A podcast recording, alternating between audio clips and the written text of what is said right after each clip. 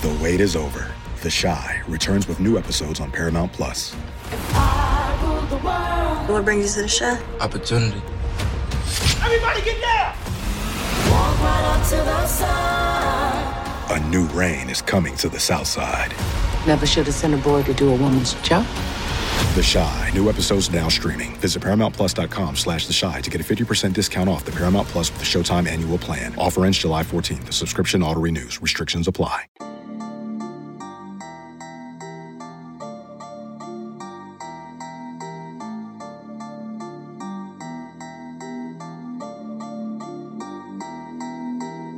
Welcome into the Illini Inquirer podcast. Jeremy Warner, Illini Inquirer publisher here, and it is Monday, October 5th, and Monday means I meet with Mike Carpenter. It's Mondays with Mike. What's up, Mike? How you doing, man?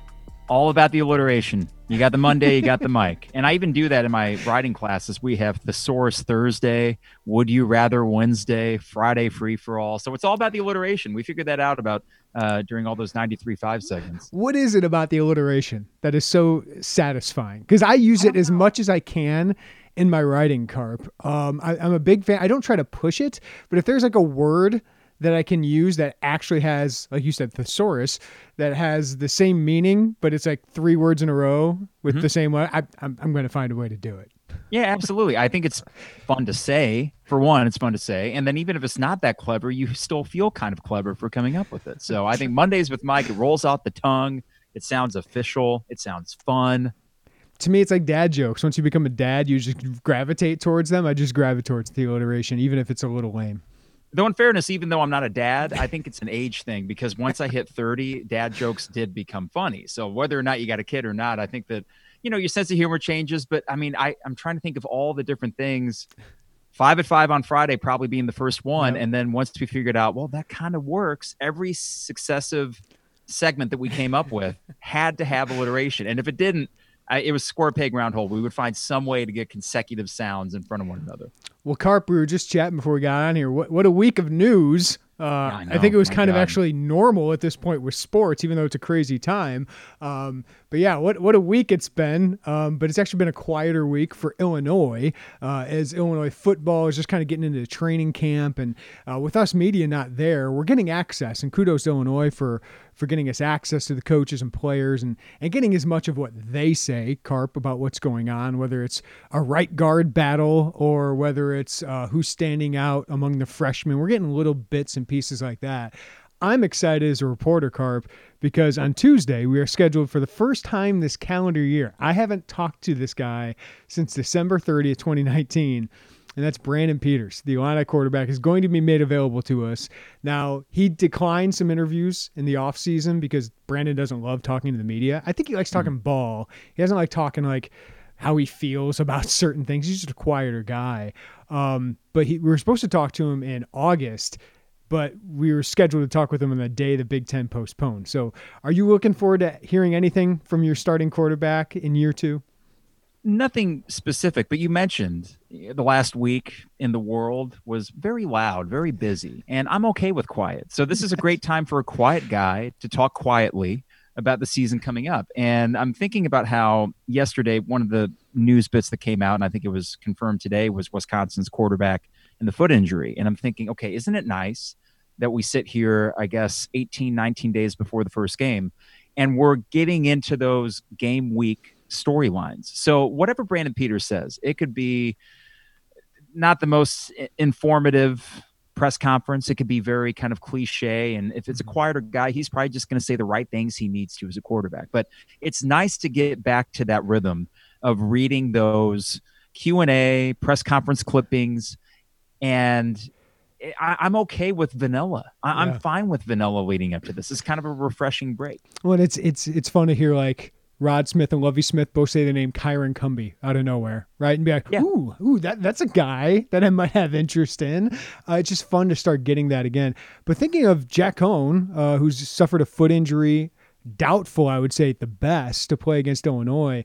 Um, Coan is kind of that next line of Wisconsin quarterback that you kind of underrate, and he's actually mm-hmm. pretty good in that system. Um, but he was really good last year. Uh, Illinois did pretty well against him, but for the most se- season, he was good.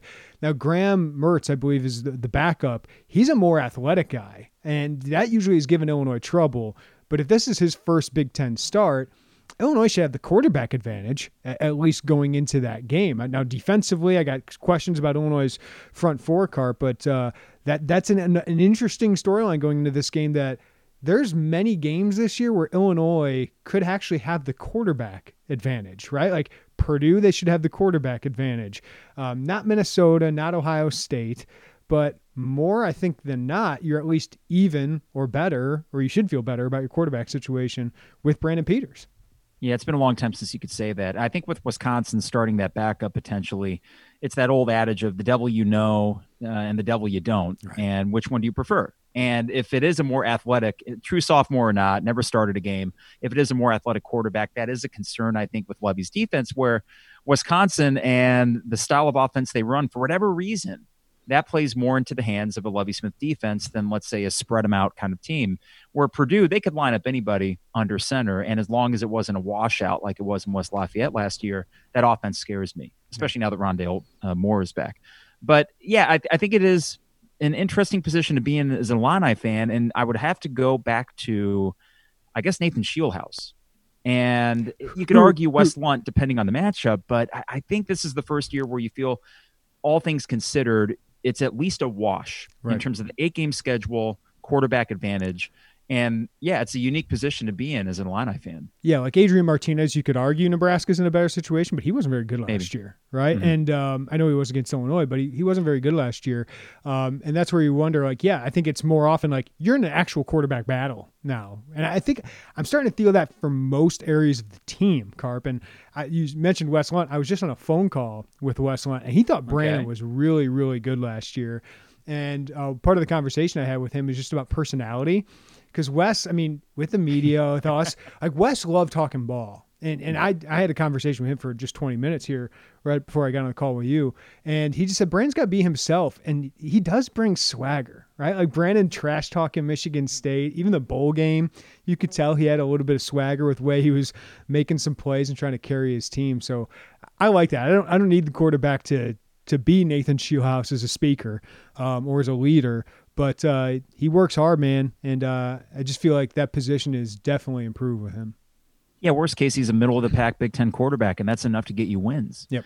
I, I, remember last year watching that bowl game, and I think everybody recognized it when he made that dive towards the pylon or the, the first down marker. And I think it was actually marked short, which is just a total line, I think. Like the marketable image that we have, it still wasn't good enough for first down, but it was still technically a failure of a play. Right. Yeah, right. But regardless, I'm thinking of how with Brandon Peters, you mentioned the swagger element of it, and whether it be the comeback at Michigan State, what I would even argue the first three quarters against Iowa, where it was a competitive game, and you didn't feel as if he was a liability out there. Now that's step one, feeling like, well, my quarterback is not a liability. Step two is can he go out there and make winning plays consistently?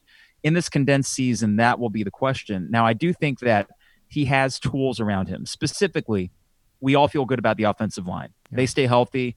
That's going to be a strength of the team, and that opens everything else up.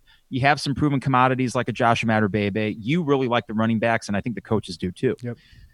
The tight end position is something that I think I can't call it underrated when you got Luke Ford making his first appearance, and you got Daniel Imatorbhebhe as well, and Barker. So you have three guys, legit tight ends, and I always view that position as a sort of safety valve. Yeah. Something breaks down, you got a tight end on a slip pattern or something like that that can bail you out of a bad situation. So it does seem as if if there's a year and a roster that is equipped to help out Brandon Peters, who we would all agree is an above average to good quarterback, why not let this be the year where everything kind of coalesces and he turns out to be a top five, top six Big Ten quarterback? That would be enough for four or five wins. The interesting part about the season, of course, Carp, is you don't have a warm up to like feel good about yourself or to mm figure out what your weaknesses are. You just go straight into Wisconsin, which for a team that doesn't have a uh, you know, a lot of answers on the defensive line is a huge concern. But I'm thinking about this for basketball too. Like this season is just going to be zero to sixty. In, in nothing. And it's not going to let up because you have no off weeks in football. Basketball is going to have little off weeks, right? Um, and what we're trying to piece together right now is the schedule and what it could look like. And Brad Underwood, I think, said to Andy Katz a week and a half ago that he still has a blank slate for his non-conference schedule. Sounds like it's going to be 20 conference games, which is awesome. I, I love Big Ten, and it's just going to be an entertaining season as long as nothing terrible happens during it.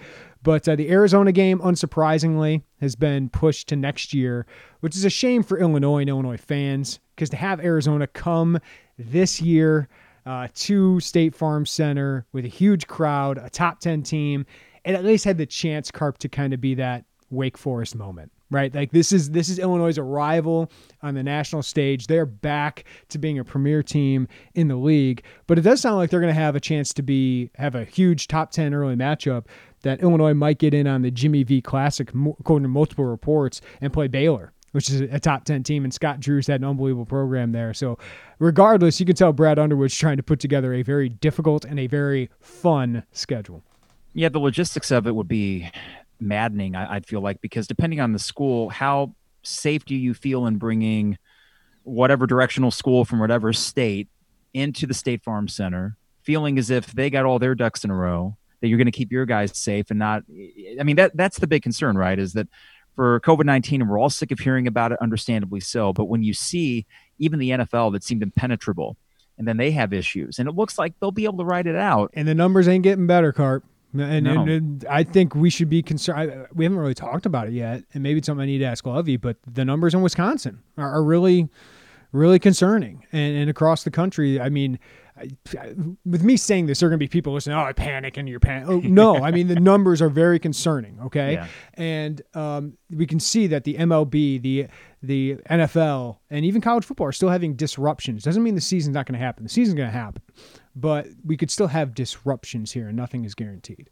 Right. And I don't want a non conference disruption to ultimately impact part of that 20 game Big Ten schedule. I think it's interesting that as they try to get this non conference schedule, it sounds as if Brad Underwood is trying to do it in a manner that isn't all that dissimilar from how you would normally do it, which is you find schools to come in, you pay them a little bit of money, and then you move on about your life. But in this climate, what schools can you trust have the protocols in place where, you know, dude on the end of the bench, he definitely doesn't have it. And then the handshake, which I doubt there's going to be handshake mm-hmm. lines, but you know what I mean? There's just the idea that we're going to carry off a non conference schedule. And in my mind, a fairly meaningless non-conference schedule in the grand scheme of things. You got 20 conference games. Illinois' bread and butter in terms of getting the seating that they want, in terms of getting the national attention they want. It's probably not going to happen in November and December. The Baylor opportunity, though, does give them something where even one signature win early on, I think validates the early preseason praise they're getting. And it wouldn't really matter, I don't think, after that uh, who they played. They could play a bunch of scrubs. And as long as they got a Baylor win, you have that signature November, December non conference thing in your pocket. We know it's not going to all be scrubs because they're playing the Big Ten ACC Challenge too. Um, and th- given that they finished top four last year, Carp, uh, who do you want? Who do you want from the? Are you hoping for Duke? Are you hoping for oh, yeah. Louisville? Like, what, what are you hoping for here? Duke at Cameron Indoor when there's no Cameron Crazies there. That'd be perfect. You win at Duke. Check that off. At Duke win off. in the record book. No one. Like, I, it's a footnote that it was during COVID. Mm-hmm, right. and if I recall, 25 years after you last won Cameron Indoor, I think that was Lou Henson's last year was 95, 96. And Bryant Notree and that Illini roster went in there and got the surprise win, which ultimately that Illini team didn't even make the tournament. But uh, yeah, shoot big. You know, I, I, think Duke, Louisville, you're looking at probably what the one and two in the ACC. North Carolina, good but not great by their standards. So I want the blue blood. I, I want Duke specifically at Duke because that would maybe not be the Wake Forest arrival moment in terms of us being able to share in it at the State Farm Center, but it would be something that the nation would all be watching and think, whoa, Mm-hmm. Illinois back to where they were 15, 20 years ago. And, and I know ESPN is going to draw no matter who the Duke opponent is in the Big Ten, but Illinois is a draw. I mean, they're they're a national TV draw because they know how that fan base is. I would assume it was a marketable star. Kofi Cockburn is interesting. Brad Underwood's, you know, the, the rise of this program again, I think is is really really interesting. All right, Carp. Before we let you go, let's take a quick break and we'll talk about our Bears they are who we thought mm. they were. And mm. uh, a storyline from the NBA Finals. I'm wondering if you're enjoying it or you're ruining it. Uh, we'll talk about that next. The baseball season is in full swing, which means you need to listen to Fantasy Baseball Today, part of the CBS Sports Podcast Network. Join Scott White, Chris Towers, and me, Frank Stampfl, every weekday as we recap every player from every game. We'll talk waiver wire ads, drops, players to trade for, prospects who could make an impact, and everything in between. Make sure to download and follow on Apple Podcasts, Spotify, the Odyssey app, and everywhere else podcasts are found. All right, Carp, our Bears only go undefeated for three weeks. A three and one start, I think we all should say, is a, is a huge success for this Bears organization, especially given there was a quarterback change in the middle of it. How did you feel with a boring, it was pretty boring game, um, which is way Colts play, but 19 to 11 uh, loss for the Bears, a lot of field goals for the Colts, and the Bears didn't score a touchdown until late in the fourth quarter. How, how'd you feel coming out of that one? well, bored is the best word you could use to describe it. it. It, was a long game, and it might have even been just game time, three hours, 10 minutes, something like that. It felt like a slog from the very get go, and it was reminiscent, take the emotion out of it. But last year, the way the season opened up against Green Bay at home, and that had a lot more hype and pomp and circumstance. But you watch it, and you're two hours into it, and you're thinking, I, I haven't experienced any emotion right. or any excitement. Well, why am I watching this? So here's the good news. The Colts, they play boring brand of football. Philip Rivers is a great fit for what they are trying to do this year. And it kind of reminds me a bit of maybe the Kyle Orton Bears. I know mm-hmm. that Philip Rivers is far more accomplished, but he's essentially being asked to be a very good game managing quarterback with a defense that is one of the best defenses in the NFL. So the good news is not every defense you play, including Tampa Bay, is going to be as good as the Colts. The problem is offensively that that little creeping doubt comes in where, well, what if it wasn't just Mitch? Well, it wasn't. What, it wasn't. And, and, we know that. We know yeah. that, but it's more of a question of to what extent yeah. is Nagy in the scheme. Now, I still think after one game, I'm not willing to give up on that, and his record overall speaks pretty highly of his coaching abilities, but I, I do wonder why is it that this offense, regardless of who's under center, will go through these prolonged stretches where they just can't score. I think once Foles came in and did what he did against the Falcons, right? Um, I think Bears fans all of a sudden maybe because they're three and zero, oh, right? You're feeling good, right. and you're like, hey, man, what if we beat the Colts? We go four and zero. Oh, Foles has won a Super Bowl. Foles hasn't been a very good starting quarterback outside of that stretch with the Eagles, right? Um, yeah. He's not a huge improvement over Mitch. What he is is he's more reliable. He's less mistake prone, and that's what yesterday turned into. Was which team doesn't make the mistake? And the Bears had, you know, a couple mistakes where they didn't finish drives. They had the one interception that was part on Foles, but mostly on Anthony Miller, who's been really inconsistent. Uh, and Foles missed a couple open throws, right? So Rivers didn't make many mistakes. They they didn't score touchdowns, and kudos to the Bears defense for that. But the Colts defense is better than the Bears defense. And the Bears oh, couldn't run the football. Like what what I've been most encouraged about early on is David Montgomery and that run game have been pretty good. And when you shut that down and you're going Nick Foles and Allen Robinson and Anthony Miller and a group of tight ends that still isn't very good, and Mooney's a nice surprise, but that's not Tyreek Hill, right? Like you, you're just limited. You're just really limited if you can't run the football, and their offensive line remains an issue. And and I, I came away, Carp. That's what I thought the Bears were. I came away thinking the Colts are pretty good. Uh, that that defense is is pretty dang good, and they remind me of kind of the 49ers last year, where it was like and they got DeForest Buckner as a big part of that. But they remind me of a team that's not going to make a lot of mistakes. They didn't run the football very well, but they have a great defense that I think is one of the best in the league. So I came away a little bit more impressed with the Colts than disappointed in the Bears because the Bears kind of played up to what my expectations were for them, even though they were 3 0. I think that's fair. You were starting to hit on how the lack of weapons on offense. Mm-hmm. And Tarik Cohen, that that is a loss. I think he's a nice tool to have, not necessarily a guy that's going to carry you, but you take that out. Well, what now? Cordarrelle Patterson is getting actual carries at running back, apart from a few gadget plays. That's a problem. Uh, Cole Kmet, I, he's a rookie. Right. I still wonder what was the point. Right. Why? Right. If, if you have other areas. Right. And that's the thing. When you sign Jimmy Graham and Cole I think could be a really good player. But this is this is a coach and a GM that are on the hot seat now. So I would have thought receiver in a receiver loaded draft. And you've seen guys like Brandon Aiyuk play really well. I mean, this has been a Laviska Shenault has been really good.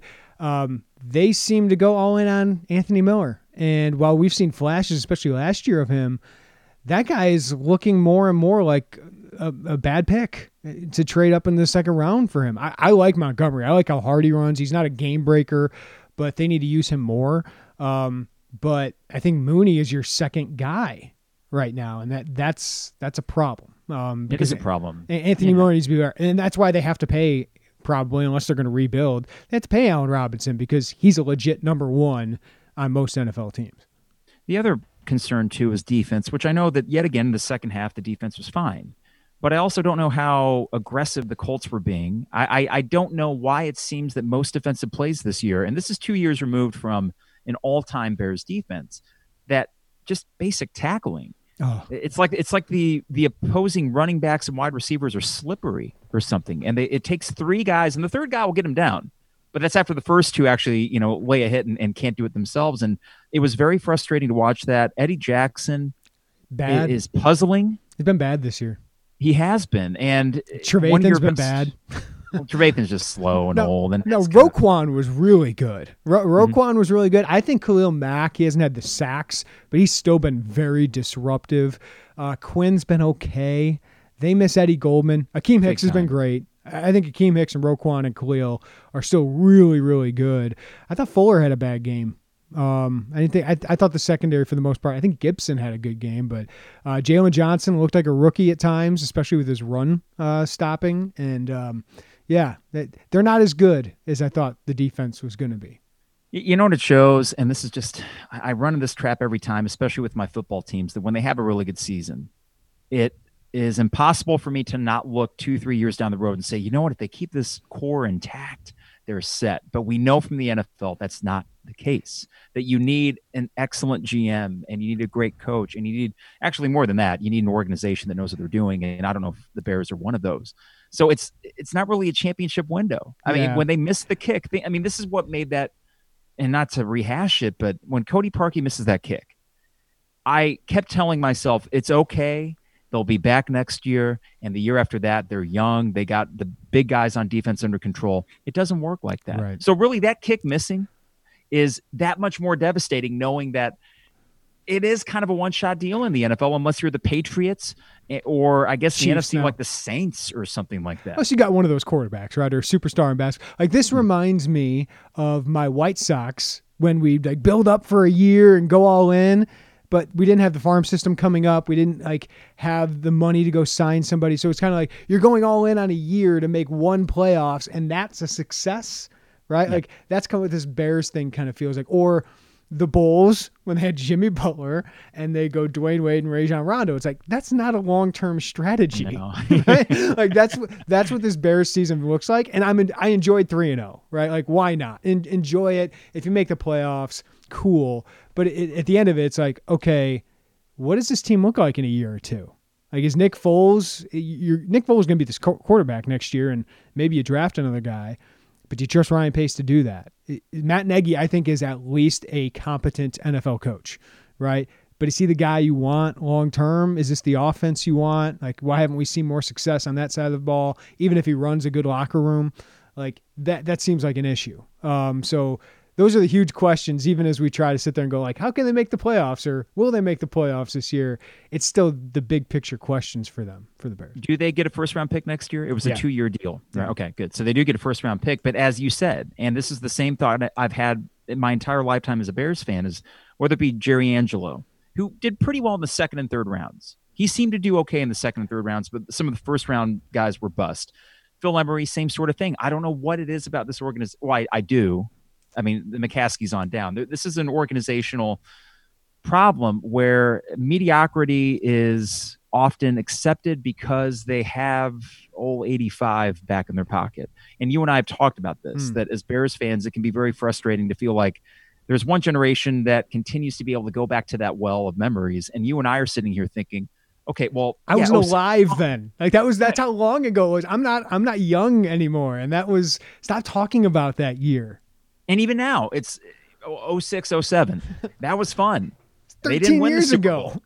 So- we, we were sophomores in college when that. Right. It's it's almost. I mean, I'm trying Lovie Smith's been it, but- Illinois for five years now. Ah, so it, it, it is one of those things where in the NFL, which is structured in a way that teams can rise fairly quickly. And and the Bears have seemed to chart this path of mediocre to bad, and then it's punctuated every seven, eight years by a really good season that ultimately doesn't amount to much. So we can count it. 0, 05 and 06, two good uh, consecutive years from Lovie, 2010, which resulted in the NFC title game loss to the Packers That was fun. and then 2018 and that's four years really in our lifetime that they were i guess title contenders 01. 01 was a 01 had 01, like okay. this kind of year was fun. feel. Like if this team ended up going like 11 and 5, that was like 01, right? Yeah. Where it was just like they're not that good, but they got lucky and you know, they were mediocre to above average team and it worked out for them, but they didn't do anything in the playoffs. Um, so yeah, uh, one more thing before we let you go, Carp, as a somewhat Bulls fan, are you enjoying watching Jimmy Butler uh, have this national spotlight, or are you one of those Bulls fans that right now is just going Garpax? Like, how are you? How does that balance right now? You mentioned the Rajon Rondo, Dwyane Wade era, which was one year, all of one year, right? I, I actually sat courtside for a game that year. It was the only time I've ever sat that close for an NBA game. So I saw Jimmy Butler and Dwyane Wade and Rajon Rondo. And even then, we knew Jimmy Butler was very, very good. And it's amazing how sometimes these narratives get started from the powers that be. In this case, I'm sure Garpax laid a few seeds, and then enough people ran with it to start this narrative that he was some sort of not franchise killer, but not a guy that you could win a championship with. And we're seeing that's not necessarily the case. If it were not for the Lakers and how good they are, and the fact that they have what the two best players in the league, arguably, that's hard. To, that's hard for anyone to overcome. Two of Jimmy the top Butler's- five. Two of the top five for sure. And Yeah. I, I've always said I thought at one point Anthony Davis would be the best player in the world, and and then Giannis came along, right, and kind of took that. But if if you're telling me the top three players, I, I'd go LeBron, Giannis, and Anthony Davis in some kind of order. And then there's Jimmy Butler, which now he's approaching. I mean, we know top ten for sure. I guess I should put Durant and Steph in that category, but them being injured, I guess we, t- we take him out for a second. But yeah, Butler, Butler's put him. I remember we, me and my brother went to a Bulls game, Carp, and I sat there and I said, "Is Jimmy Butler?" This was like before the Rondo year, and, and I go, "Is Jimmy Butler a top fifteen player?" And we started listing players, and we're like, "He arguably could be."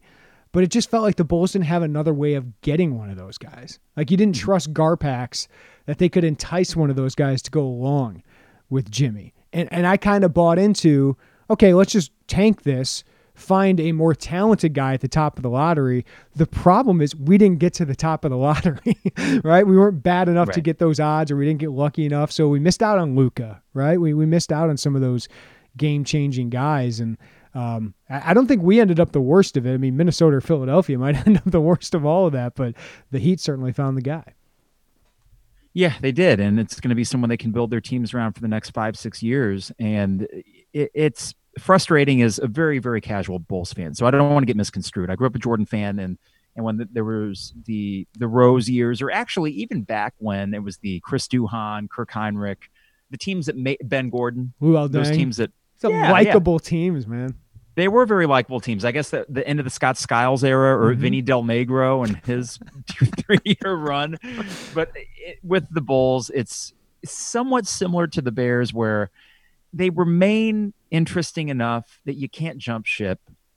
Yeah. But you just look at missed opportunities and not I'm not going to compare Jimmy Butler's situation to not drafting Patrick Mahomes Right. apples and oranges, but there's enough anecdotal things in both histories of both fan bases where you look back and say, if only this, if only that. Yeah. And it's a frustrating place to be when these are two, in terms of, you know, notoriety, public image, two awesome franchises. They got major pull in the NBA and the NFL, and yet they can't seem to get out of their own way. Yeah. They can't seem to build any sort of long term success and everything's so intermittent you get a little taste here a little taste there but ultimately what you don't get championships I think I think the satisfying part of this is I found Jimmy Butler um, to be one of the most easily rootable guys with the Bulls, right? I mean, Derrick Rose was easy to root for, and then the injury stuff happened. Then he had some off the court stuff that was really yeah, iffy. And then you hmm. had, you know, just the way he spoke and just how his camp handled everything. It was just like, okay, I'm done with this. But you Yep. still had Noah and Butler and Thibs. And it was like, that's that's an easy team. Like those guys get the most out of themselves. I never thought Jimmy could get this much out of himself. That he is a star and a superstar now. So I am enjoying like heck that Jimmy is having this moment. I still think the Lakers win this series because they have the two best players in this series by far, but um, I think it's going to be tough for them. And, and that's a kudos to Jimmy Butler. It's a kudos to Pat Riley, Erik Spoelstra. Everything we've want the Bulls to epitomize, um, the Miami Heat kind of are as an organization. So I find myself really happy for Jimmy Butler because he could have been a Bulls all time great. I mean, he is, but um, he could have been one of the most likable players in, in Bulls history. And and they made the wrong decision, and at least Garpax are gone now. At least they are gone now, so I think it's it's easier to digest as a Bulls fan. And it's amazing to see all the different NBA players. I mean, beyond just media writers, but beyond just basketball writers, but NBA players that tweet out time and time again how happy they are for Jimmy. And it's as if the guy, not blacklisted is too strong of a word, but a reputation developed that most of the guys in the NBA know is just simply unfair. So there seems to be this shared kind of, you know, celebratory, yay, Jimmy thing going on with actual NBA players, which leads me to think that Miami, which was already an attractive destination, you got Pat Riley in, at the top of it. Erik Spoelstra has proven that he's a really good coach, that he was not just a guy they put in there and mm-hmm. LeBron and Chris Bosh and Dwyane Wade did their thing. You take all that together, that is a franchise that over the next four or five years becomes a place that top three free agents want to look at. You pair that with Jimmy Butler and the young core that they have, there's no reason that they can't be. I- don't know, perennial. Could we say that for a team out of the East? Because there's not many other teams in the East I look like look at and say, well, that's the obstacle for Jimmy Butler and these guys over the next four or five years.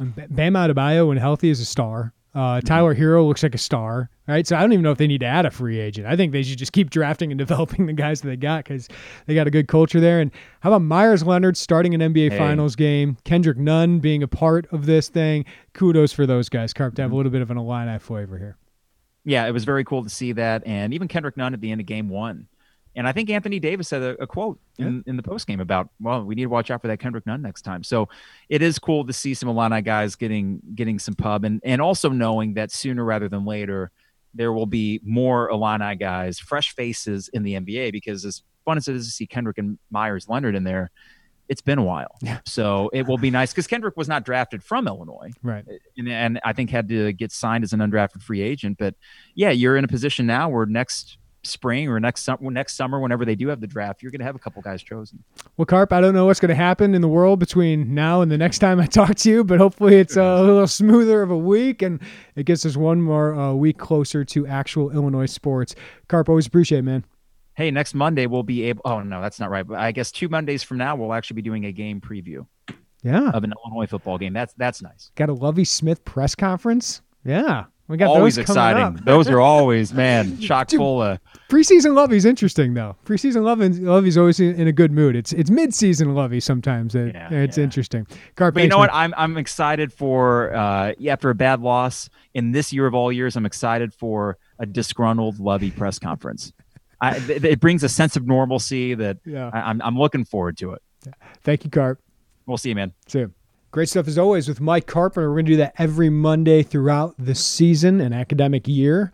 And uh, maybe we'll take a little bit of break when the off seasons get here, but we've had a long enough off season. We're getting ready for actual Illinois football this fall and basketball uh, to start shortly after that. So getting pumped for that. As always, appreciate you listening to the Illini Inquirer podcast. Wherever you get our podcast, subscribe to us, rate us, review us. We appreciate when you do that. Later this week, we'll continue our position previews here on the podcast. And as I told Carp, I did catch up with Wes Lunt here recently, talked to him about Brandon Peters, but also talked to him about one of Illinois' latest 2022 offers, uh, in-state kid who Illinois recently offered. Uh, he's got a connection to him. So that's coming up on the site. I'll write a story about that. Derek Piper will have more on Illinois basketball recruiting on the site later this week. He says he's going to try to dive into Ty Ty Washington and Bryce Hopkins. And uh, he's got a big feature on a key Illini rotational player this year coming up as well. So keep up at IlliniInquirer.com for the latest news and information on your fighting Illini. And as always, we'll have the latest for you on the podcast as well. Thanks for listening to the Illini Inquirer podcast. Everybody take care of each other. We'll talk to you next time.